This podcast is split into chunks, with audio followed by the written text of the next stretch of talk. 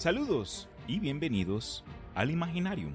Yo soy Cristian Rusinque, su guía y anfitrión en este podcast donde hablaremos acerca de cuentos, historia, cultura popular y otros temas que expandan la imaginación. Conmigo tengo a Malca Negret Hola. Hola. y Cedric de León. Hola, muy buen día, noche, tarde. En el episodio de hoy, The Last of Us 1, alias Los Últimos.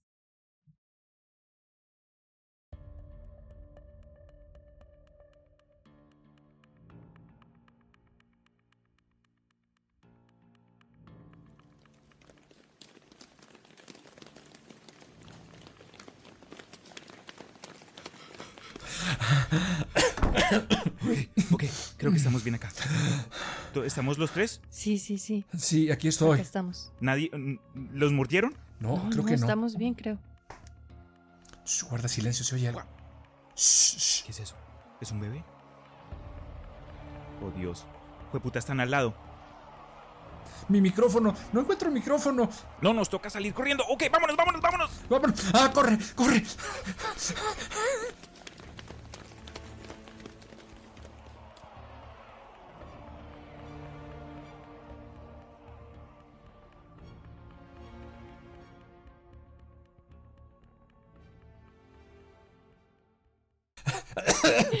Creo que debo dejar de fumar.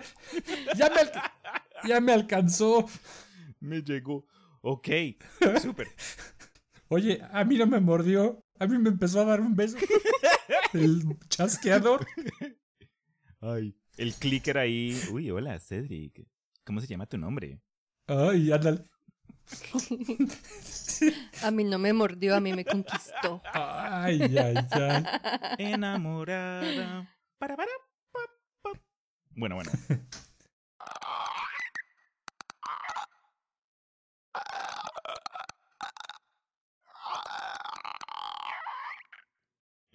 Viernes 11 de diciembre.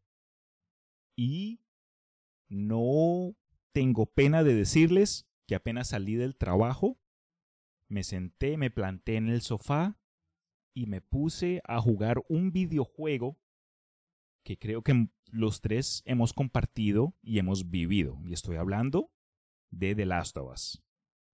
¿Ustedes recuerdan la primera vez que lo jugaron? Sí, sí, todavía me acuerdo. Aunque la mía fue hace años. Igual, la primera vez que lo toqué ya fue hace ratito, pero todavía estoy tramado. Tengo ahí como que el- la cicatriz emocional todavía en la frente. Yo lo tengo fresco porque fue hace poquito.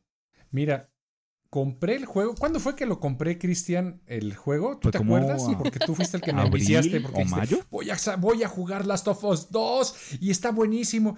Y yo lo había escuchado en casa de un amigo hace muchos, muchos años en Play 3. Y luego vi que salió para Play 4 Sí. Remastered. Y luego tú dijiste que era bueno. Y entonces, entre tú y Christopher se han encargado de vaciar mis arcas. Lo he dicho hasta el cansancio. Porque si son libros o juegos, ahí voy y los compro como mensos, Sí. ¿verdad? Entonces, bueno, eso fue hace, no sé, a principios de año, Exacto. ¿será? Creo que fue abril. Eh, Yo ni Por me ahí. recuerdo lo que desayuné, entonces le estás preguntando a la persona incorrecta. Pues fue en esa época y ya voy por la cuarta entrega que lo he acabado, o sea, la cuarta vez que lo termino y en esta ocasión la estoy jugando para obtener todos los coleccionables. Eh, ¿Qué te puedo decir? El- y luego hice un speedrun. Eh, el juego es muy bueno, creo que es de lo mejor.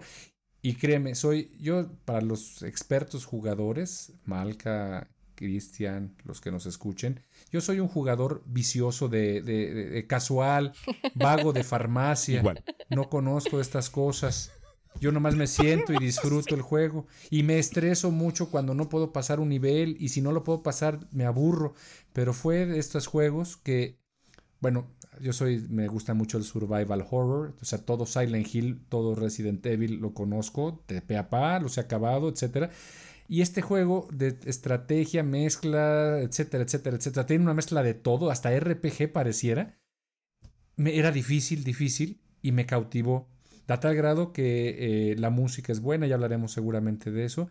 Y a alguien que, soy, que es una persona que la verdad tengo mucho trabajo, etcétera, y que me haga desear y que me jale al sillón, como bien lo dijiste, aunque tenga los ojos que me rechinan Ay, de los veo todavía. para jugarlo. Sí, así. Y ya, pero ya, na- ya nada más paso este monstruo, ya nada más paso esta etapa. Una horita más. Una horita más. Y de repente volteas y son las tres y media de la mañana y dices en la torre. Tengo que levantarme a las seis. Bueno, pues ya me quedo hasta las seis. ¿Qué puedo hacer? Para mí eso es Last of Us y estoy hablando del 1, la versión remastered para PlayStation 4. Entiendo que hay para el 3 y entiendo que hay para PC, pero bueno, no soy tan vicioso, tan vago para eso. Entonces, eso para mí significa Last of Us. Lo empecé a jugar recientemente gracias a la iniciativa de Christian que me invició y no me arrepiento. Malcation, en- entonces con eso dicho, ¿qué es Last of Us para ti? Eso para ti, ¿qué, qué, qué expone? ¿Qué te recuerda? Para mí el juego, hmm, ese juego fue, no sé, un- pues, voy a decir una palabra que no uso mucho, pero ese fue una obra maestra completamente. Me parece que le pusieron una atención increíble a la ambientación, a la música, a... Mira que un problema que tengo mucho con ya sea juegos o películas o, o libros es, es, es la manera en la que escriben a los personajes que Obviamente en todo este tipo de cosas de ficción van a pasar esas cosas que son como, ah, qué conveniente para que fluya la historia, ¿no? Pero la manera en que la escribieron aquí no, no, no se agarra, no lo llevan a un extremo y la manera en la que escribieron los personajes es increíble, sobre todo porque este juego no, no, no es como de, de magos y, algo como que es completamente ficción, sino que aunque es ficción es muy, muy relatable. Entonces, algo que este juego le podría decir en una palabra de verdad, de verdad inmersivo. Hay, hay partes en las que se te olvida que estás jugando y estás sintiéndolo con todo lo que tienes. Es, es un juego genialísimo. A mí me gustó muchísimo y- y lloré mucho. Yo lloré creo que en dos partes, pero lo Uy, mencionaré yo lloré. más adelante. ya vamos a decirles todo el moco que soplamos. Tengan sus Kleenex, por favor. sí, sí, sí, es un juego para jugar con una caja de Kleenex.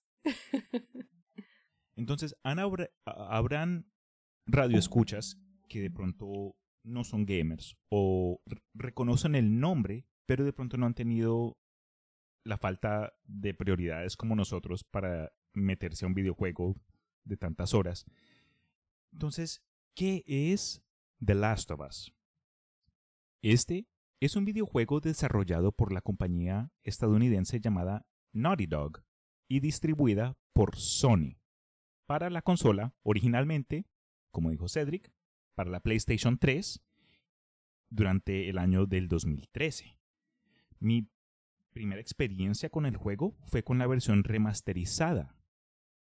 Yo nunca tuve PlayStation. En mi familia, cuando crecimos y nos mudamos por todo el mundo, lo que sí teníamos de pronto eran consolas de Nintendo. Teníamos la 64 y eso era todo. Creo que eventualmente nos compramos un GameCube, pero todos mis amigos tenían Play y yo siempre me sentía como que estaba me estaba faltando algo.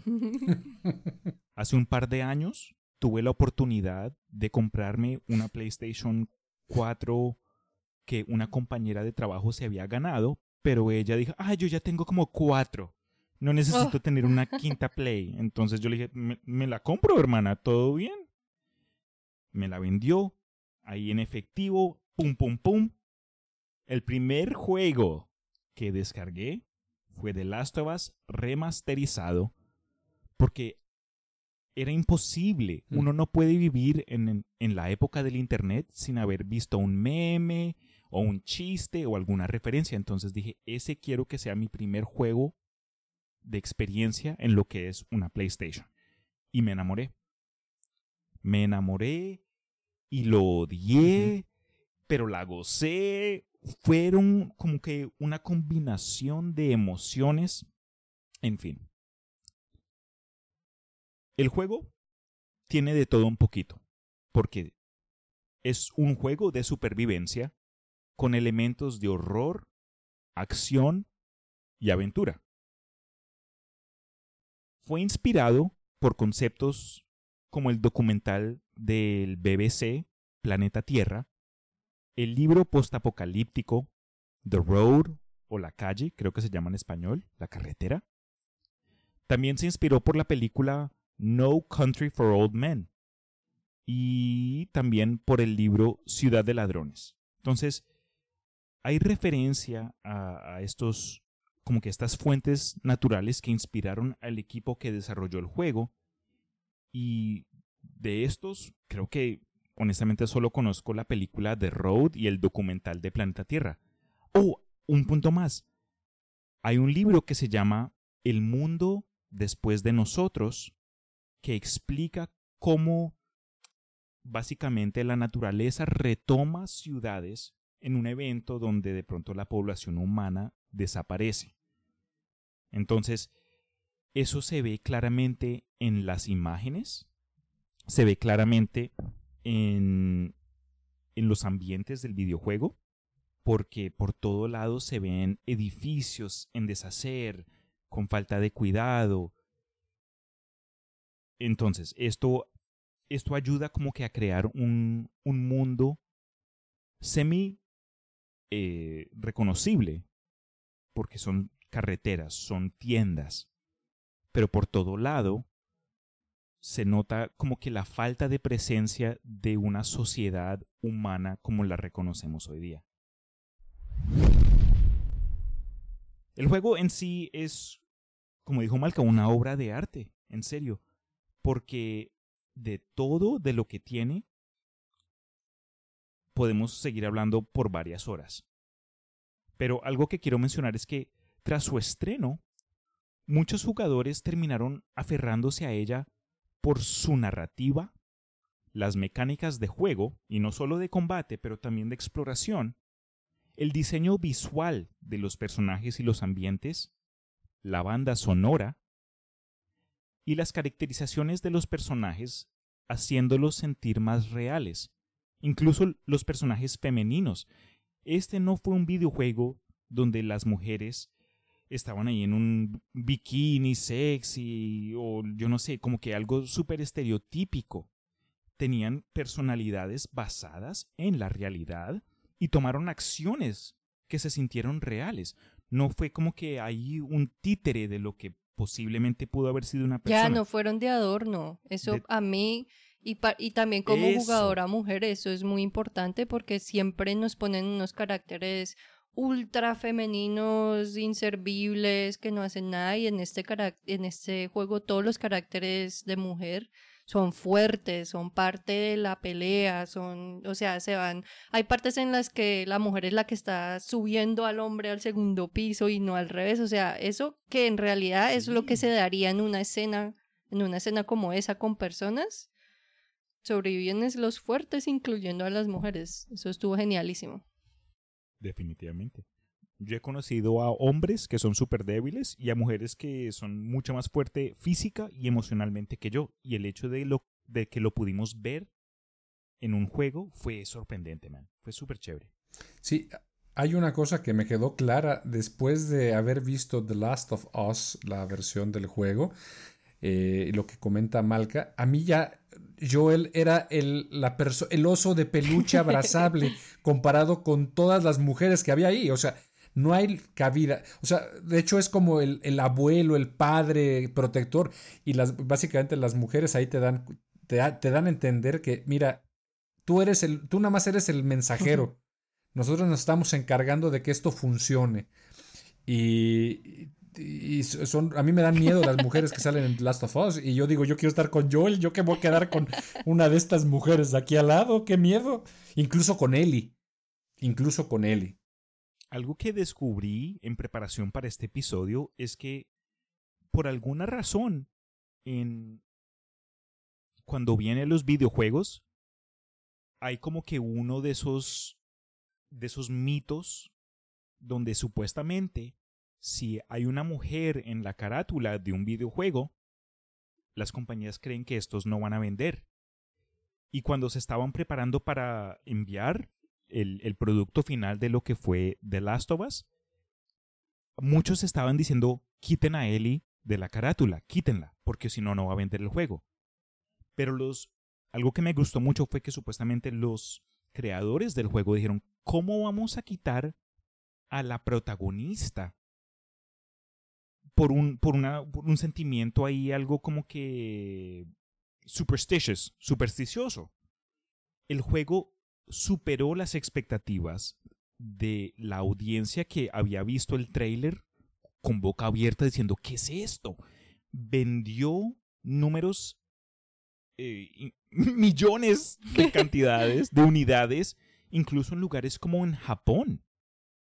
El juego fue número uno, creo que hasta ganó el, el juego del año en, en, su momento, en el 2013. Sí.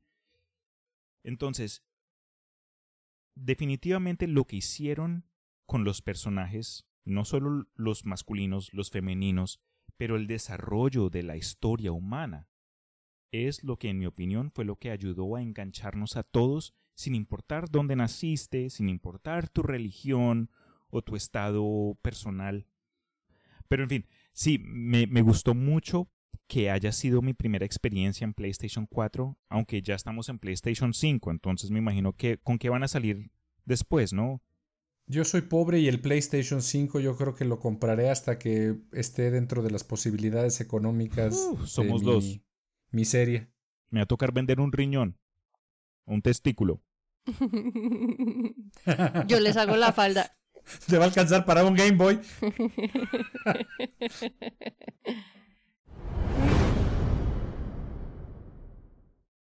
ok. Eh, entonces, a este punto, quiero comenzar a, a, introducir un poco de datos acerca lo que de definió The Last of Us o, lo que dejó impresión más que nada. Y honestamente, la primera cosa que me sale naturalmente es la música. Porque comparados a otros videojuegos, y después de ver entrevistas con eh, el, equipo que desarrolló el juego, de Naughty Dog, ellos intentaron dejar la banda sonora de forma mínima, es decir, trataron, trataron de, de hacerlo natural y solo introdujeron una, una banda orquestral en ciertos momentos cruciales de la historia. Pero por el resto del juego, mientras tú, como el personaje principal que está explorando el mundo, tienen música minimalista. Y creo que dejó uh -huh. eso, eso dejó como que una vibración interna que nos ayudó, ayudó como que a, a ver el mundo por lo que es. Nada de, luces fosforescentes o, o, o, o, tráfico de la gente yendo y viniendo de sus trabajos el día a día. Era como que solo una resonancia de lo que fue el hecho de que la gente había vivido en este mundo y ahora solo está como que el fantasma de lo que fuimos. Una sombra del ser humano que ahora solo vive para sobrevivir. Y los personajes demuestran esto en, su, en sus actos de, supervivencia. Es como que eat or be eaten. Comer o ser comidos. Pero hasta qué nivel depende de ti mismo y, y, tus valores y lo que estés dispuesto a hacer. Y algo que me gustó mucho de los personajes principales porque son dos, y esto no lo hemos mencionado. El juego de The Last of Us 2 se centra alrededor de un hombre que creo que ya están sus cuarenta y pico de años al principio del juego y una niña de 14 años.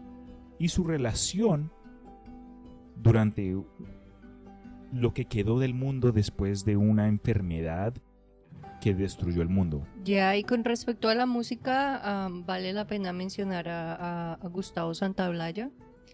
que es un, músico argentino, un, maestro, un compositor, un productor increíble. Y, lo que tú dijiste, hizo un trabajo, hizo un trabajo muy, muy genial en este juego porque de una manera muy minimalista, como dijiste, capturó la nostalgia. Siempre lo ponían en, después de un momento duro y siempre te ayudó a hacer la transición a la siguiente escena curiosamente, tenemos acá a un profesor de música entre nosotros y honestamente, sin mentir y sin fingir, quiero saber lo que opinas tú, Cedric. ¿Qué pensaste de esta, de la banda sonora?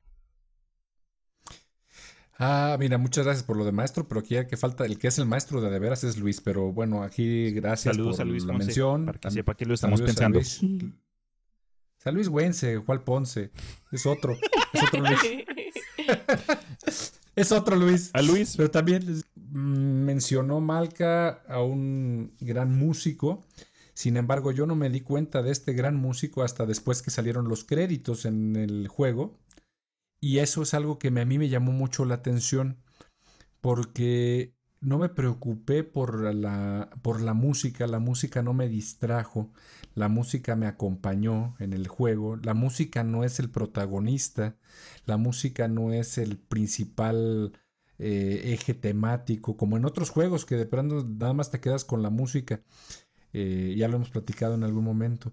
Y en el momento en, el que te, te eh, sumerges en este mundo postapocalíptico, en este mundo que te va llevando de la mano en una relación eh, de un muchacho, bueno, de, primero de un muchacho, entre comillas, porque empieza Joel siendo muy joven, de hecho te lo explican en la trama, que él se casó muy joven y dejó los estudios para poder quedarse luego con su hija Sara que eventualmente, bueno, no se los spoilereamos, eh, y luego cómo reconstruye su relación con Eli. A lo que voy con la música es precisamente eso, te acompaña la música y esos puntos de transición donde te acompaña, te hace más llevadera esta cosa que yo creo que muchos de nosotros, en especial, en especial yo, creo yo me pongo en el papel de Joel, creo que nos identificamos mucho, yo creo que como dice Malca en el papel femenino se ve uno reflejado como mujer y uno como hombre en el papel más, o en los papeles masculinos, ¿no? No nada más en Joel, Tommy, etcétera, incluso hasta en el malo, que creo que se llama David, ¿no? Eh, no me acuerdo. Eh, corrígeme.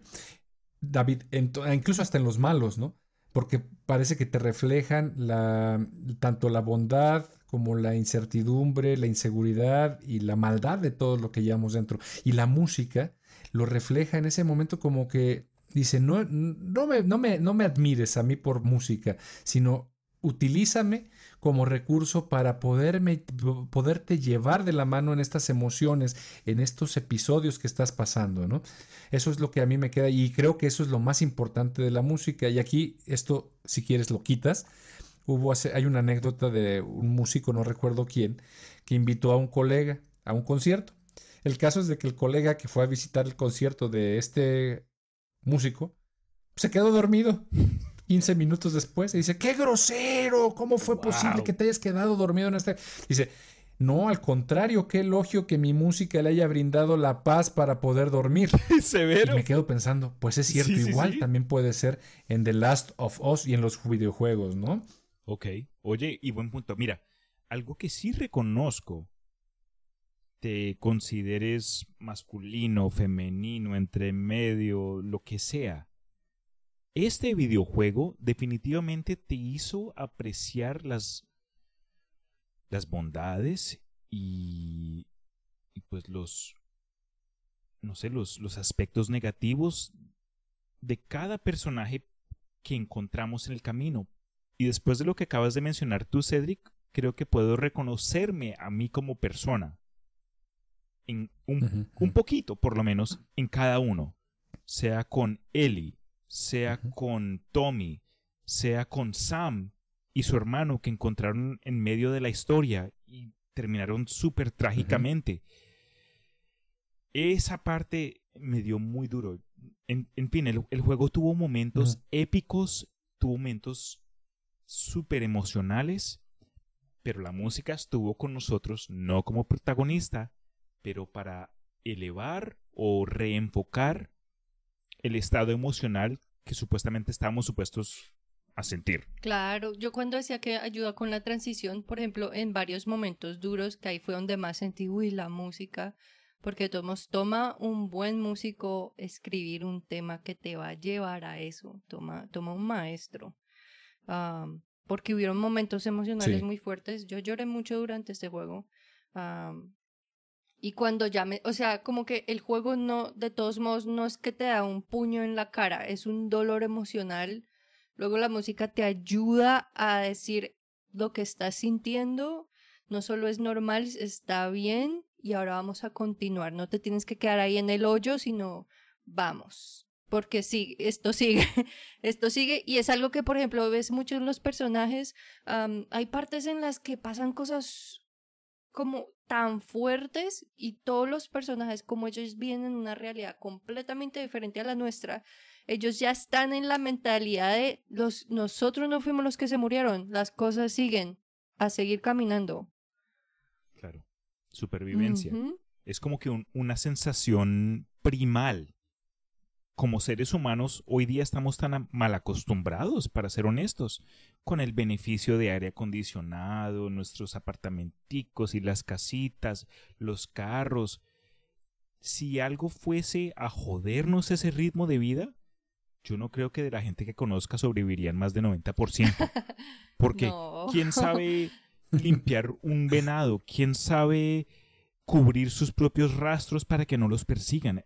Como que un aspecto tan primal de lo que es. También durante el juego y que hace muy relatable a los personajes, o sea que los sientes, es que ninguno de ellos era como un experto en supervivencia hay muchas cosas que como uno no tienen ni puta idea de lo que están haciendo, pero lo van aprendiendo.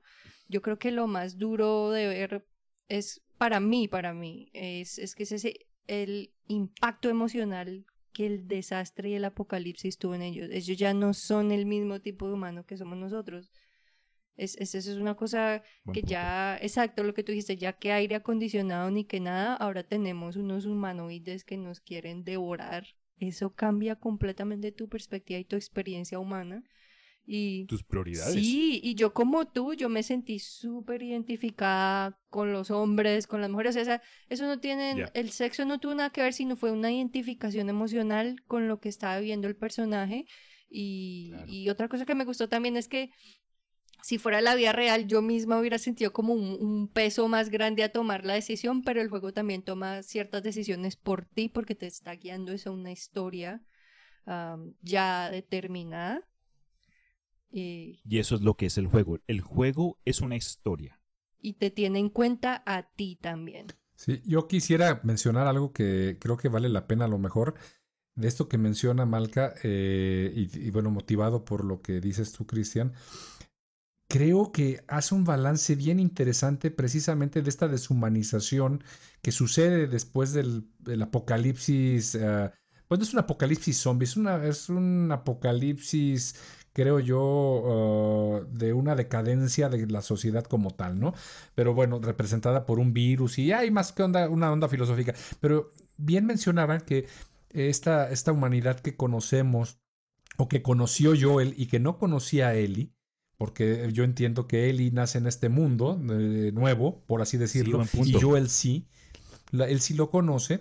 Eh, parece que la deshumanización realmente no queda del todo, porque esto que decías, comer o ser comido, matar o morir, eh, cazador casado, etcétera, todas estas frases de cliché que me acabo de sacar de mi libreto que tengo apuntado. sí, pues es que no crees que me las, me las sé, ¿verdad? Pero a lo que voy es, que uno pensaría que uno está curtido, ¿no? Hombre, mujer, lo que sea, niño, está curtido y la, la muerte, el matar o morir está presente. Sin embargo, eso no es cierto. En la escena del zoológico, o de cuando van saliendo ya, donde Eli, del, es del hotel, no recuerdo, donde Eli toma un arma y salva a Joel, poniéndole una bala al, a uno de los otros humanos que no era infectado. Y, y te dan a entender que pasa mucho tiempo ella ensimismada. De hecho, yo le pregunta muchas veces, ¿qué te pasa? ¿Qué sientes? ¿Por qué estás así? Y es evidente que ella entró en un sistema de en, en un estado de crisis emocional porque le quitó la vida a otra persona, a pesar de que había crecido en un mundo donde ella misma estaba siendo entrenada para este tipo de caos, a pesar de que ella estuvo en una escuela militar, que uno lo sabe después, ¿verdad? Eh, pero te fijas que realmente el mundo no cambia, los, seres humanos no cambian. Entonces, ciertamente, eh, eh, eh, para Eli, el haber tomado una vida de esa manera, aunque haya sido para sobrevivir, para poder seguir haciendo cosas que ella necesitaba, porque ella se creía ya un instrumento, se sabía un instrumento de salvación, la marca, ¿no? Entonces te ves que realmente el mundo no era tan cruel, porque si hubiera sido cruel y había normalizado la violencia y había normalizado el, desapego de la humanidad, pues para ella habría sido ah, otra lo cosa. de todos los días, ay, agarré, maté otro, el que sigue, ¿cuántos faltan los que vengan? Ella, eh, de hecho, hasta ese punto Joel le da un arma. ¿Te fijas? Hasta ese punto yo le da un arma. Pienso yo, entonces esa parte de que te dicen, mira, el mundo estaba perdido, pero sin embargo, sin embargo, perdón, existía pizca de humanidad en muchas personas, donde tomar la vida todavía significaba algo de manera emocional. Sí, es algo pesado. Definitivamente. Eso es profundo, eso es profundo para un juego, digo, para un videojuego. Por lo que pude ver, y esto te lo comento a ti, Cedric, al principio, en los... A ti no malcae, a mí. Ya, ya me estoy tapando los oídos. la, la, la, la, no oigo nada, tengo orejas de pescado. No, no. no, lo que quería mencionar es que supuestamente Ellie la habían creado como una personaje súper, no sumisa, pero inactiva. Y fue gracias a la actora de voz y de cuerpo, porque la misma persona que hizo los movimientos para el videojuego es la persona que, eh, que, que, es la actora de voz del personaje de Ellie, la actriz de voz, Ashley Johnson. Como que le dio un... Yo creí que era Ellen Page, que ahora es Elliot Page, pero pensé que era Ellen Page al principio. Es que se parecen un montón. Ashley Johnson es la actriz. Ashley, Ashley. Pero el personaje de Ellie la compañía de Naughty Dog no quería que ella matara a alguien sino hasta el puro final de la historia. Pero la actriz de voz, Ashley Johnson, dijo, ¿cómo así? Pero eso no es realista. ¿Cómo voy a ser yo ahí al lado, pendejeando? De adorno. Mientras que... De adorno, mientras que eh, Joel hace todo lo demás. y, lo que me, me gustó mucho mientras investigaba lo del juego es que la gente encargada del juego dijeron como que, ok, cuéntanos más, ¿cómo así? ¿A qué te refieres? Y les dieron autonomía a los actores para como que rellenarle la personalidad, no solo a Ellie, pero a Joel, a Tommy, a David y a los otros personajes secundarios para que se sintieran más realistas. Entonces me gustó mucho que Ellen, digo, disculpa. Ashley. Ellen. sí, Que la actriz Ashley, que representó a Ellie dijo, pues se, se, dejó expresar, ¿no? y que la escucharon. Porque te imaginas que durante todo el juego Ellie no matara a nadie sino hasta el final. Como que no, bro, ¿cómo así? Eso sí hubiera tirado el juego por completo. No, eso no te la crees. Claro, porque ella fue muy importante en múltiples ocasiones antes de llegar al final. Y que es realista, porque a esa edad, aunque, los, que, aunque sean jóvenes, los niños no son inservibles. Definitivamente. Uno cree que los niños son estúpidos. No. Pero los niños no son estúpidos. Ellos son seres humanos miniatura y ellos, ellos lo ven a uno y captan las reacciones de uno. Yo no tengo hijos, honestamente, entonces la verdad puedo que esté hablando del culo, pero he criado a hermanos, he criado a sobrinos y como que los pisco, ¿no? Ellos le ponen atención a la reacción de los papás o de los abuelos. Es como que, ay, mira este hijo de madre, ahí se da cuenta que sabe lo que está haciendo. Ay, no, fue, fue un accidente. No fue un accidente, lo hiciste a propósito, te comiste todos los dulces a propósito. La sociedad tiene a infantilizar mucho a los niños, pero, pero saben más de lo que creen. Especialmente en esta situación tan fuerte. Claro, cuando tienen que crecer a las malas. O morir. Ya, ya, exacto, no. en este mismo momento, en alguna región del mundo, Sí, hijo, ese señor que está hablando, el, sí, el titular del Imaginarium. Bueno, pues yo lo conocí hace cinco años. Este Ese es tu papi. Ah. ¿Cómo se atreven? Bueno, no sé, realmente. Dice, va a ser, bueno, no sé, pero pues yo creo que sí. Ok, a ver, otro punto. Ay, espera, before we move on de ese tema de, de los niños. ah, yo quería decir que me gustó mucho la dinámica de estar jugando con un adulto y un adolescente, o un, perdón, adolescente, no, con una niña al mismo tiempo, porque ¿Cómo se dice preteen en español? Preteen en, en Latinoamérica no se conoce, ¿no? Es, es como le dicen adolescentes, sí, sí, sí, pero es que esa palabra casi no me gusta, pero bueno. Eh, el- es sí, la edad, sorry. esa es la edad. Me gustó mucho esa variación entre el adulto y el niño porque ves mucho el, el mood, el, el, ¿cómo se dice el mood? El, la esencia, digamos, del adulto es mucho más pesada. En cambio, la niña acaba de pasar algo horrible, se recupera y ahora estás pensando en que quiere jugar, en que le parece lindo el bosque, en que le hubiera gustado conocer cómo era una banda de música. O sea, ella se recupera rapidísimo, que es lo que pasa con los niños, que es algo muy lindo de presenciar y sobre todo en un en un juego que se puede poner un poco pesado a momentos, es muy refrescante sentir la esencia de él y al mismo tiempo que, porque como, como uno ya está grande también suele irse mucho por la parte de la seriedad y, y de, de la pesadez, pero siempre está el otro personaje ahí recordándote que hay diferentes maneras de ver las cosas, diferentes No lo había perspectivas. pensado así. es, es una Oye. dinámica muy chévere. Y como que le da equilibrio a la cosa, ¿no? La la seriedad de las acciones morales que están ocurriendo, pero el concepto, como que, no quiero decir imaginario, pero como que de, de saber dejar las cosas, de saber seguir adelante, no enfocarse en lo negativo. Está en el y presente. Vivir la vida, vi- estar en el presente. Sí, señora. Ahora que mencionaron ese, ese, esa parte, no me había puesto a reflexionar. ¿Se acuerdan de la escena donde están en el carrito de helados? Los diálogos que tienen en el carrito de helados, que le dicen, le, le pregunta, ¿es Sam? ¿Todavía está Sam con ellos? Sam, Henry, Ellie y Joel. Entonces, eh, Sam es el niño, Sí. ¿verdad? El- Sam, Sam y Ellie eh, están preguntando qué, qué era eso, el carrito de helados. Entonces les dice Joel, creo, que era un carrito de helados donde lo- ponían una música y les explica.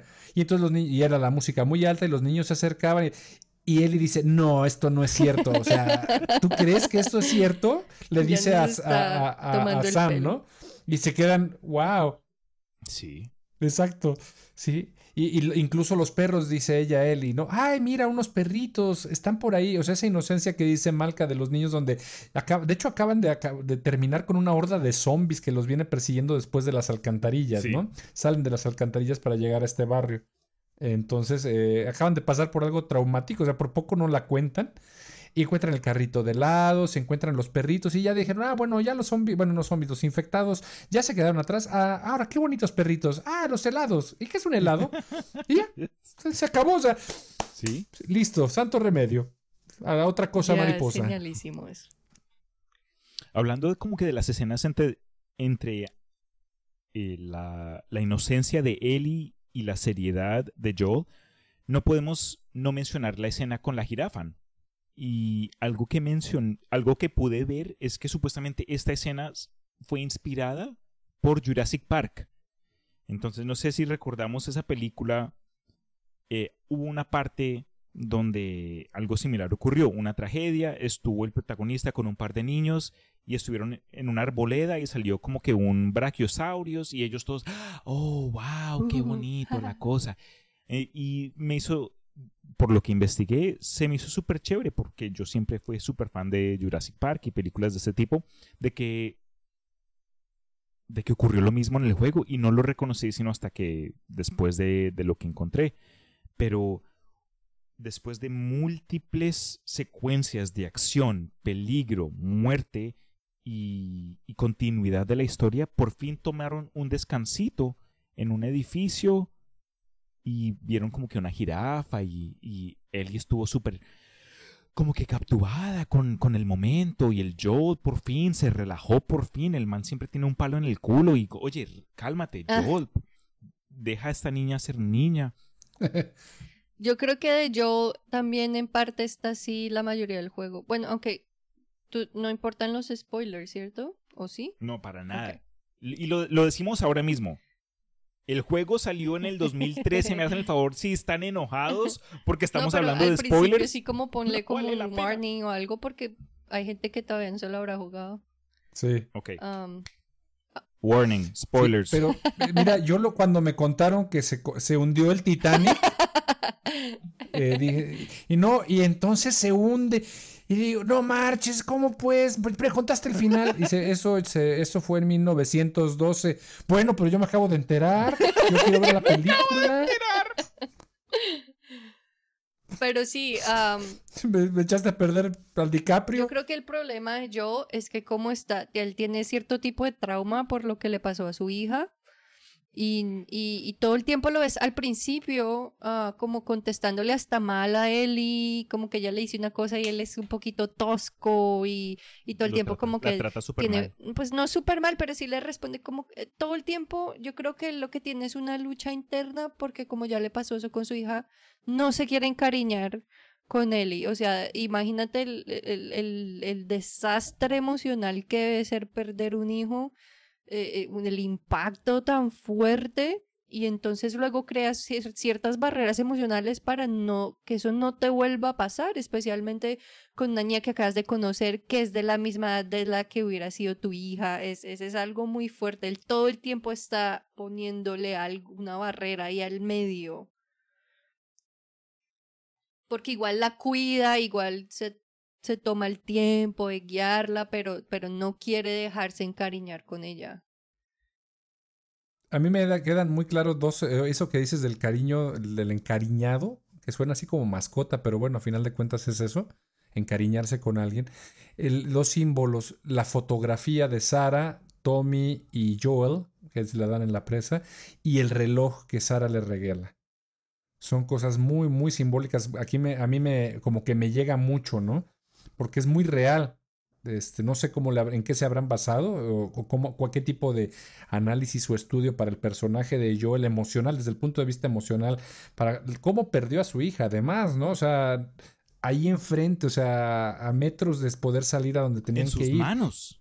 pudo haber mm, en sus manos, en sus brazos, ¿sí? Y entonces esta parte de tener, eh, eh, eh, alejar el recuerdo, tener a entender cómo Tommy intentó acercarse a su hermano, pero él mismo, te, te ponen pues que Joel es un hombre rudo, duro, pero no en el aspecto de malo, como bien alguien lo había pl- platicado, ¿no? Que es un hombre tosco, no.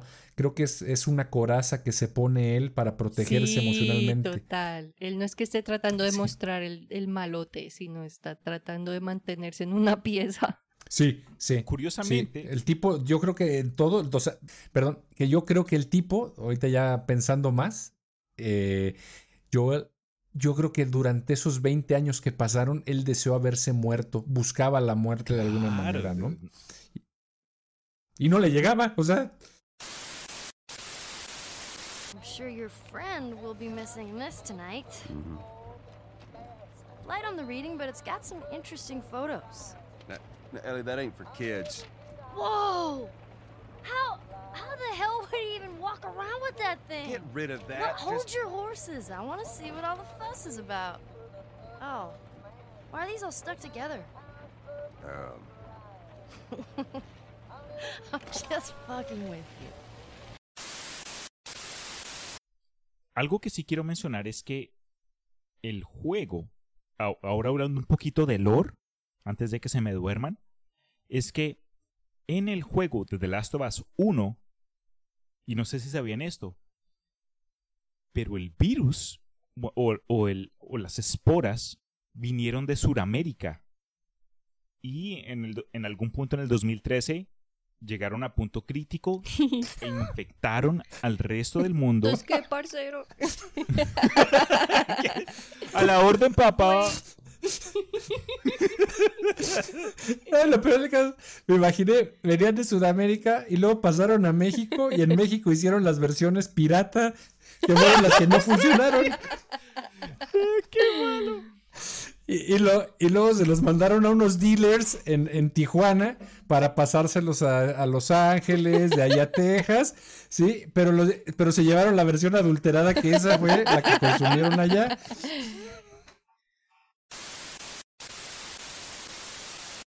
Pero bueno, entonces eh, el- las esporas, la, la infección vino de granjas masivas de Sudamérica y eventualmente cubrieron el mundo entero.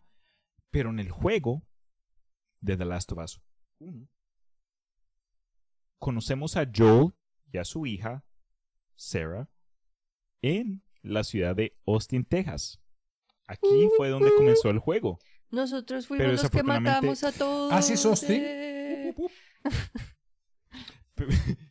Qué miedo.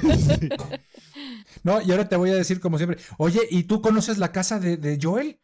Ahí en Austin. Ay, sería chévere ¿Sí que por a su casa? como que tours o algo así, algún, algún tipo de... Esta fue la carretera donde se murió la hija de Joel. Acá podemos ver la mancha de sangre. Sí, ahí ponen así como, como sucedió con el código Da Vinci, ¿no? Eso. Que ya van a empezar a hacer este turismo de videojuego. Quién sabe, puede ser una, una nueva como que, no sé, forma de ganar plática. Pero sí, entonces, la infección en sí está basada en algo súper real. Entendemos que el juego es un juego postapocalíptico con elementos de zombies. Mucha gente sigue diciendo son zombies cuando la verdad no lo son. Lo- No, no son lo son. La gente que está infectada están vivas, pero los, los hongos, las esporas que los han infectados, han tomado como que control de su sistema. Y lo peor del caso es que esto no es ficticio. Estas esporas, estos hongos, están basados en algo de la vida real. El, el juego está basado en unos hongos ah, que se llaman cordyceps, que son unos hongos que viven ah, de, de un huésped. No, no, se, no pueden estar ellos solos, tienen que vivir dentro de un huésped. Y lo que hacen cuando entran el cuerpo es que empiezan a reemplazar el tejido hasta que lo reemplazan por completo. Como Normalmente. mi exnovia. Algo así. No, mentira. Es, es, es, es, es lo que describía Gustavo Cerati en sus canciones. Ah. Usa su cabeza como un revólver. Eh, pero ese es el cordyceps. Reemplaza el tejido, controla al huésped y, y hace cosas como que lo lleva a un, a un árbol en la parte más alta para que suelte las esporas y tenga la mayor, am, el mayor porcentaje o la mayor, ¿cómo se dice? Am, el mayor chance de, infectar más insectos, porque más que todo vives en, insectos. O también hace que se venga el huésped infectado dentro de una colonia. Por ejemplo, si infectó una hormiga, se mete al hormiguero para infectar. O sea, tiene un nivel, no sé si llamarlo inteligencia, pero, o de instinto, pero sabe lo que está haciendo. Y, lo que hace luego de que reemplaza todo el tejido es que empieza a salir del cuerpo como en forma de, como tallitos largos y delgados. Y cada uno de esos tallitos suelta más esporas. Entonces, en eso, en eso fue lo que se basaron para el juego. Y como dato curioso, en el presente resulta que, bueno, hablemos del pasado así rapidito. Hay libros viejos de medicina como del Tíbet y China en la que usaban una cosa que se llama, ya les digo, Cordyceps sinensis, que era la combinación de, de este hongo con las orugas. Ok. Y ellos en los libros describen el uso de este Cordyceps para curar como 21 enfermedades. Y ahorita en la actualidad, ah, si tú buscas en Google, encuentras, am, yo no voy a recomendar eso porque no sé su veracidad, pero encuentras que se le hace publicidad a usar Cordyceps ah, como un afrodisíaco, como un regulador hormonal. ah, le están haciendo estudios para ver si aumenta la potencia física en humanos y mejora el rendimiento deportivo. O sea, en este momento las personas lo usan con motivos medicinales. Pero de todo tipo, entonces, como que no tiene definición y lo están incluyendo como que medicina curativa para cualquier cosa, sea sexual, sea para rendimiento físico, sea para enfoque. Ya, al par- aparentemente tiene un, un efecto en el humano y están tratando de descifrar qué es lo que es. Oye, severo. Porque también entras a páginas como todo de charlatanes que te van a decir, ay, esto te cura, o esto te la pone dura, o esto te regula. No, la vida ya está muy dura. No quiero que me la pongan más dura. No, por favor. No, no, por favor. Eh, ok. Algunas especies del género Cordyceps son capaces de afectar la, conducta de insectos, como dijo Mar- Malca, porque est- estas son una, una especie parasítica que, por el nombre, tratan de infectar a más para seguir viviendo. Pero al mismo tiempo, hay múltiples especies de esta clase de hongos Cordyceps y ciertas especies tienen uso farma- farmacológico. Por ejemplo, el- la cordycepina es una in- que se usa en el trasplante de órganos humanos para evitar que el cuerpo rechace un nuevo órgano. Sí, y no solo de cordyceps, se usan muchísimos tipos de hongos con, con beneficios medicinales. De hecho, am, cuando estaba leyendo un poquito sobre el cordyceps, pues hasta ahora no se, no se ha descubierto que afecte humanos, pero miren que encontré que hay un, ordo- un, un hongo que se llama el esquizofilum, Ok. como esquizofrenia, pero ese es el esquizofilum, no tiene nada que ver, es para que entiendan el nombre Vale, y vale. han encontrado que no es común, pero han encontrado que ha infectado humanos. Así que ya empezaron, prepárense, escóndanse debajo de la cama. porque ha- han visto casos como de rinosinusitis, que es como una inflamación porque las esporas infectaron la, la- la nariz de la persona. Y también han visto casos de como un granuloma cutáneo, que es como una masita en la piel. Y lo que es es tu cuerpo tratando de aislar la espora porque no la puede eliminar del cuerpo, entonces como que hace una masa de células alrededor de ella, como a, a- a Wow. emprisionarla. Y eso es lo que hace. Oye, qué metal. Súper impresionante. Pero esto nos da cosa bien interesante porque regresando al juego, se ve que las personas que se- no nada más se dedicaron a hacer una historia de ahí como se les ocurrió, sino se documentaron para hacer algo que fuera verosímil, ¿no? señor. No fuera nada más hay un invento.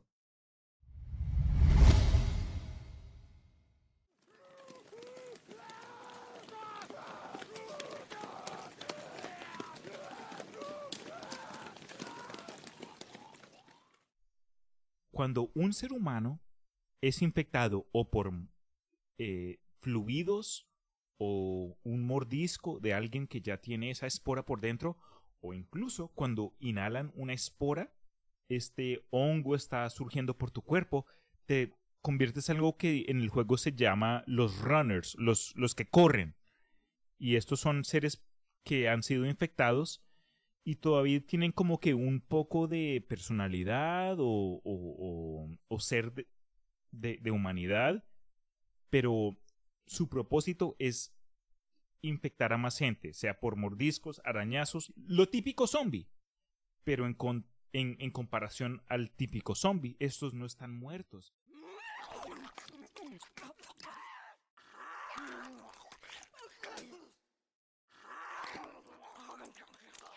La segunda etapa de la infección son los stalkers. ¿Cómo se, cómo se dice stalkers en español? ¿Los que te persiguen? Acosadores. Eh, Los acosadores son como que un Los que no saben que no es no. Pero te dije que no, eh, Juan Pablo, por favor. Solo quiero ir a la casa ya.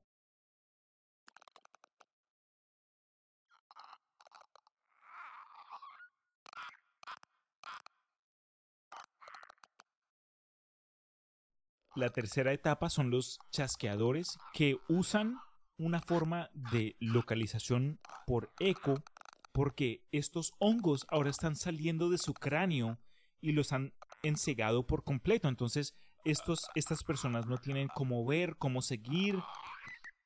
Y son lo más creepy del mundo. Ecolocación. Uy, con las palabras domingueras. Entonces, eh, en el primer juego, la última etapa que, que podemos ver de la infección son los bloaters, que en español es... Gordinflón. Los gordinflones. Eh, y los gordinflones La son como no sé cuál sea, una ¿eh? etapa ya evolucionada donde los, eh, los huéspedes de, de este hongo han ya recibido, no sé, tanta infección. Y no es que sea tanta infección. Algo que siempre me llamó la, la atención del juego es que como enfermedad nueva, no había tanto tiempo para estudiar como que el efecto en el ser humano. Y, y- y nuestros personajes solo les dan nombres a las cosas que pueden reconocer. Ellos no, Ujú. no saben mucho al respecto y como que le- les dan apodos a lo, a lo que están presenciando. Pero en el primer juego, la, la etapa más evolucionada de entre cuando comenzó la infección y los 20 años después son los bloaters, los barrigones, los panzones.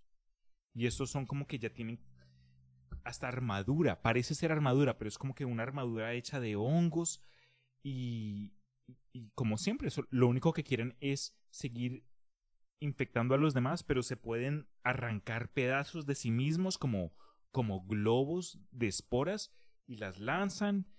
Y hay un, hay un evento en el juego donde estás en un colegio tratando de recoger partes para un vehículo para escapar de un pueblo Oh, por Dios. y te encuentras con el primer gordinflón. Cuando te mueres a manos de un infectado antes de este punto, es como que la cosa súper... Como que eh, Joel o Ellie están peleando los- y están empujando al man, pero con los gordinflones cuando ellos te cogen y te matan, bro, es como que te rompen la nuca de buenas a primeras. Es como que un solo movimiento y hasta ahí quedaste. Son súper fuertes, enormes y, y pues gorditos. No, a mí cuando me salió el, el primer gordinflón, o sea, qué miedo. Sí, eh, eh, bueno, a mí no me coge, a mí me agarró. Ya lo demás es eh, pues, con amor o sin amor, pero bueno. Y el que realmente me costó mucho, mucho trabajo fue el de la universidad. El que está en los dormitorios. Uh, Ese es, creo que fue, es el Sí, gordinflón más difícil. Eh, ya después les agarras cariño, pero ese es el más difícil, creo. El de la. el sí, de te la hacen un- falta. Sí, sí, sí, sí. Y ya después cuando eh, hay una etapa donde te salen, cre- creo que hay tres gordinflones ya al final casi del, del juego antes de llegar al, al hospital, que básicamente dicen, mira, estos tienes que escaparlos, o sea, que no se den cuenta que existes, corre Sí. y vete, o sea, si quieres entretenerte lanzando balas, etcétera, pues está bien, pero esta parte del juego es calladito te ves más bonito. Y esto lo deberíamos hacer. ¿Se imaginan nosotros cubrir escenas de The Last of Us, pero haciéndole como que voiceover con nuestro acento colombiano mexicano? Sí, sí. La Eli, este hijo de puta, ¿qué pasó? A ver, ¿cuántos Es son? que gonorrea. sí. Sería lo mejor. Y, y yo el, órale cabrón, pásame más parque, güey. Ya se me trabó la pinche pistola. Ya no te quedan, güey. Mira, ¿sabes qué? Agarra ese pinche palo y ponle unos clavos, cabrón. Con eso te chingas a los bueyes esos. Y, y quería preguntarles a ustedes, ¿ustedes tienen algún recuerdo del juego como que algún jefe malo o algún punto súper triste, algo que recuerden? Una parte que pueda enlazar con la vida, la vida real. Creo que, creo que sí. En general, todo el juego a mí me hizo, como lo había mencionado en un inicio, bueno, no sé, ya está tan largo el programa que a lo mejor fue como la mitad, pero bueno, eh, fue la parte de conectarme. Sí, los videojuegos por lo regular controlas tú a un personaje, ¿no? Y en este caso creo que el personaje terminó controlándome a mí. Eh, me identifico mucho con Joel, porque lo jugué en el momento que traía la barba de, de todo un año, el, Sí. el pelo largo, vago en la parte donde tienes que dar la cara dura para poder sacar pues el, ah, el trabajo. Que bueno, ahora con la pandemia puedes hacer una comparación más o menos, pues si no a ese nivel, sí desde el punto de vista emotivo, emocional, de, aislamiento, de mucha desesperación por parte de muchas personas. Eh, entonces, eh, pues uno tiene que mantener de alguna manera el carácter fuerte, el parecer inquebrantable, pero pues tiene uno su fibra nerviosa, ¿no? Eh, sensible, que puede ser explotada por un detalle muy sencillo. Por ejemplo, Ellie con sus detalles en cada momento siempre busca eh, ganarse el cariño, porque a mí me, conmovió mucho eso de que Ellie es una muchacha fuerte, una mujer fuerte con su carácter y con su orientación en la vida muy clara pero que de alguna manera con Joel busca siempre buscar complacerlo y buscar su aceptación. Eh, esa forma de eh, relacionarse con las personas y cómo se distancia con el hermano Joel y luego cómo se vuelve a unir con él, etcétera. Eh, eso me pegó mucho porque creo que al menos yo lo he vivido de manera muy cotidiana. El, hay que ser fuerte, hay que salir adelante, hay, hay, mucha gente que depende de ti y pues buscas no salir lastimado, ¿no? y pones esas corazas y pocas veces te abres con las personas para poder eh, dejar de dejar ver o dejar visible el, tu verdadero yo. Entonces, por ese lado. Y, y por eso yo creo que jugarlo una y otra vez es como querer, como querer identificarme, ¿no? Por supuesto, el tipo es rudo, es fuerte, sabe mucho con las armas. Eh, y lo que también me, descubrí es que este juego está tan bien hecho, que la historia además es buenísima, que para los que no somos súper buenos disparando, porque yo soy malísimo, por eso yo le huyo a los juegos de balazos, porque soy malísimo, no le atino, o sea, gasto, o sea, de, de 10 balas le pego con una, ¿no? Pero te dan la oportunidad para los mediocres como yo, que tenemos una, un pulso bastante malo, que pues mire, si usted es tan malo para disparar con el control del PlayStation, pues váyase del modo sigilo. No tiene que molestar a los monstruos. Usted nada más pase con que no lo vean. Es suficiente. Entonces eso me gustó porque no me sentí excluido, no me sentí excluido del juego. Ese es el asunto. El punto es, si a usted le gustan los juegos y es igual de bruto que un servidor, o sea, sé yo, pues puede jugar modo sigilo y con el chiste mientras no lo vean y no lo oigan, pues ya pasó el juego. Ya, genial. ¿Y tú, Malca? A mí, hmm, a mí el juego me dejó varias cosas, pero para no alargarme mucho, les voy a mencionar así rapidito. Una de las cosas que más me marcó, y es que para prepararme para el episodio, porque es que yo me lo jugué hace muchos años, me, me traté de ver como un resumen del, de los de, los videos que te muestran durante el juego y un poquito de gameplay. Se los juro que volví a llorar como si me lo hubiera jugado la primera vez en muchísimas escenas. Hay muchas escenas fuertes en las que una y otra vez ves pérdida, la pérdida de alguien cercano, desde situaciones y ángulos completamente diferentes y en todas te da igual de duro porque es, pues como habíamos hablado antes, es muy realista y, y ya sea que perdió a la pareja, a la hija, el hermano, el no sé qué, o sea, cualquier tipo de conexión cercana y la reacción tan diferente de cada uno y aún así tú te puedes sentir Tú, lo puedes sentir desde ti de cada uno. Entonces, eso me gustó mucho del juego porque me enseñó empatía para las situaciones tan diferentes que cada quien estás viviendo y tú te puedes poner en los zapatos de esas personas. Eh, otra cosa que me dejó el juego también fue como la transición de Joel que es una lucha muy humana y que todos la vivimos desde una perspectiva completamente diferente que es nuestra solamente, pero como esa lucha de que él tuvo primero todo lo que hizo para no encariñarse con Ellie y luego al final, finalmente casi que se rinde al cariño que sí está bien, han formado por tanto tiempo y por tantas cosas que han vivido juntos. Y no solo eso, pero ahora se va un paso más porque a lo último Joel ya pasa también de lo que de lo que ella quería. Ya eso no importa, porque el apego que él tiene sobre ella, que también está influenciado por el trauma que tiene del pasado, ya va por más allá de lo que ella quería. En una de las escenas finales se encuentra con Marlene y ella le dice, esto es lo que ella quería y tú lo sabes. Y él no dice nada le dispara y sigue. Y luego le miente a él al final. Y Sí. luego sigue, y ella, y ella sabe que él le está mintiendo porque ella le pregunta y él, ella le dice, júrame que lo que me está diciendo es verdad, porque al final ella resulta ser la cura y, y él le dice que no, que era que ya había mucha gente como ella y que ellos no encontraron nada, y él le jura a ella que eso es verdad. Y el juego te deja en un estado Malca, como... ¿quieres explicar un poco el hecho de que Ellie era especial en un Sí, sentido? sí, claro. Lo que pasa es que como, como ya habíamos hablado de cómo se transmite la enfermedad, a Ellie la habían mordido, que esa es otra escena súper dura del juego, la manera en que a ella la mordieron. Pero bueno, resulta que ella es inmune a la infección. Entonces, todo este, todo este tramo, todo lo que han recorrido es para llevarla a ella al grupo que tiene médicos y especialistas que van a tratar de inventar una cura pero resulta que para que hagan la cura al final, final del juego, nunca sabemos eso, sino hasta que hemos luchado, hemos ido como a 10 partes diferentes en las que siempre que llegamos no hay nadie o están muertos, algo pasa y tienes que seguir el camino.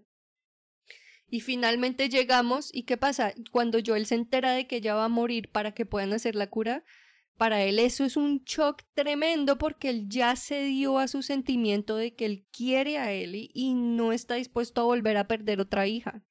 Entonces. ¿qué pasa? Yo todo el tiempo de la parte final que vamos por el hospital matando a todo el mundo, yo no lo podía creer. Yo era like, "¡Oh! Dios mío, los estoy matando a todos. ¡Ah! Como que, y después a- a- matamos a la gente, a la gente bien. Y esto era lo que Ellie quería. Ella se acostó en la cama y se puso la anestesia y estaba dispuesta. Todo esto ha sido la lucha de todo el juego y llegamos y estamos pero enloquecidos en nuestra emoción porque nosotros somos yo. Matamos a todo el mundo, nos la llevamos en los brazos. Es un- una escena muy Sí. fuerte. Yo todo el tiempo no lo podía creer y al final te deja como, como en un shock, pero no, no de cliffhanger que no sabes qué vas a pasar, sino que sabes qué putas fue lo que pasó y todavía no lo puedes creer. Porque hasta el final, cuando termina, que, que le- ella le dice que le jure, porque ya cuando se la lleva, pues le dice esa mentira. Y se devuelven a un campamento que ya conocían, como decir, vamos a vivir felices, ay sí, y ahora sí Joel les, ay sí, tan lindo el bosque, y ahora sí le habla de su hija Sara, que todo el tiempo le ha negado ese privilegio, Sí. hasta le dice que ahora serían, que él cree que serían buenas amigas, cuando antes siempre que ella quería hablar de eso, él no me hables de eso, como que este es un tema prohibido para ti. y ahora sí lo hace. Es, es una dualidad que nunca lo ves como que, uy, qué hijo de puta, sino siempre, en aunque no sé si tú harías eso o no, pero tú casi que lo entiendes, es, es, es un enfrentamiento con la dualidad humana en la que dejas de villanizar a las personas y dejas de, de volver todo unas reglas morales, se vuelve una cosa muy bella, muy real, que tú la sientes, acuerdes o no con la decisión de Joel, te hace partícipe de decir, a lo mejor hay algo más allá de blanco y negro, a lo mejor hay algo más allá de por qué la gente hace algo, más allá de, ah, es que son malos, es que son buenos, es que si no, hay motivaciones internas que tú ni conoces. Entonces, uff, no, ese, por eso yo amo ese juego, es, es, es increíble, es muy lindo. Con eso dicho, Cedric, tú tenías emoción y energía para contarnos acerca de cierto aspecto de uno de los contenidos actualizados del juego, que fue lo que ahora reconocemos como que el prólogo. Cuéntanos. Ah, Left, Behind. Sí, Uy, por eso no profundice, para que le digas tú. Cuéntanos. Left Behind. Pues yo lo jugué, pero yo no sabía. Fíjate que en mi ingenuidad, en mi estúpida ingenuidad, pues yo creí que era parte del juego. Bueno, por supuesto es parte del juego, pero no sabía que eso fue una entrega posterior. Yo dije, ah, bueno, pues ya lo acabé, pues tengo que jugar este para saber. Pues que para haber jugado completo el juego. Pero esa es precisamente es la precuela. Te explican de Ellie por qué es Ellie. Eh, te explican que también tiene una mejor amiga, cómo pierde a su mejor amiga, cómo ella vive su, su última infancia, por así decirlo, antes de pasar a la adolescencia, dado que a Malca no le gusta el término de preadolescente. Sigamos políti- políticamente correctos y respetuosos del lenguaje. Entonces, esa es Oh, su no, última no es infancia. No, es broma. Eh, igual, eh, igual no me, no, no me importa tanto. No, pero sí, sí me importa. El caso es de que no se sabe, porque ya no es preadolescente, ya no es adolescente, es precisamente justo en esa etapa de la vida que no sabes quién diablos eres. Y esta niña, Ajá, ajá, ajá. Ah, exacto, en esta niña precisamente empieza a encontrar, a forjarse su carácter como individuo, porque es huérfana además. Ellie es una mujer, una, una niña huérfana que te dan a entender que su mamá de alguna manera tenía relación con gente de las luciérnagas y te enseña que grosso modo solamente tiene una amiga y tristemente, o sea, como película de película de esas, de- más bien como drama griego, todos los amigos se le mueren de manera trágica. Pero es básicamente esta, esta precuela que te la dejan ver de lo que sucede, cuál era la historia de Ellie antes, pero está sucediendo de manera paralela con un momento del juego de Last of Us la- en el tiempo presente. Entonces, eh, Ellie se tiene que ir a, a buscar medicamentos para Joel, que había caído desde un segundo piso y se encaja una varilla y por poco muere. Y en este proceso, Ujú. Ellie tiene que ir a buscar el medicamento, antibióticos de hecho, no medicamento, pues sí es medicamento, eh, antibióticos para curar a, a Joel. Ahora Joel está en manos de Ellie. O sea, la vida de Joel depende enteramente de Ellie. Eso es lo que no te dicen en, en Last of Us. Claro, Exacto. El, el juego cambia en ese sentido. De Exacto. protagonista de Joel a protagonista. Exacto, y eso no te lo dicen en, en Last of Us. Eso todos te lo dicen en Left Behind. Y en ese mismo momento, en mientras, mientras está sucediendo esto, te van poniendo la historia de él. Y no sé cómo se le llama el término técnico, que mientras estás desarrollando la historia, de manera am, simultánea te están contando la historia de, de Ellie eh, previa a conocer a Joel, justo en esa, en esa transición de, de estar en una escuela militar, porque entiendo que está en una escuela militar Ellie. Eh, es que está en contra de las luciérnagas, o sea, totalmente opuestos a encontrarse con su mejor amiga, que es miembro de las luciérnagas, que son grupo opositor, y cómo eh, esta alianza eh, se logra y cómo es ella mordida y se da cuenta que pues la infección no prospera en ella. Esta es la precuela que viene, no sé si fue, ¿cuánto tiempo después fue esta precuela? No es tan lejana porque cuando empieza el juego que ella ya la mordieron, ella dice que esa mordida es de tres semanas. Ah. Entonces, eh, son como tres semanas antes de que empieza el juego.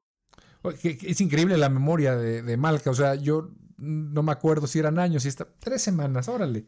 No, no, no, es porque me preparé, porque ya no me acordaba de mucho, sino la estructura nomás. Y entonces yo, no, no voy a salir ahí. Si ya se le, se le subieron las esporas. Cedric, si hay alguien que te- está interesado en ti, ¿por dónde te pueden encontrar? Eh, nos pueden encontrar en lo que hay y lo que suena, en Spotify, en Google Podcast, en Anchor FM, en el YouTube, en Facebook, lo que hay y lo que suena. Eh, les daría mi correo electrónico, pero pues de por sí mi nombre está medio raro, el correo electrónico está peor, pero eh, ahí nos pueden encontrar. Super. Y Malcation, si alguien está interesado en encontrarte a ti más en algún otro podcast o en lo que sea, ¿dónde? En, en el podcast de por caso a veces participo. No tengo mi propio podcast, no, no, no tengo para hacer el plug. si quieren seguir, am, seguir alguna página mía, estoy en Instagram como Malca Dionisia. Lo cambio seguido dependiendo de cómo me sienta y si no también pueden mirar como un abismo oscuro y si lo miran suficiente me aparezco. Pueden mirarse al espejo y decir Malca tres veces a ver si funciona. Fantasma. Perfecto. Muchas gracias a ustedes. En serio, esto fue como que una pasión que he tenido por mucho tiempo y no quería hacerlo sin alguien que no supiera de, de lo que qué diablos estaba hablando. Por ahora, me despido y en serio, gracias a ustedes por acompañarme. Muchas gracias. Chao. Adiós. Chao. Bye.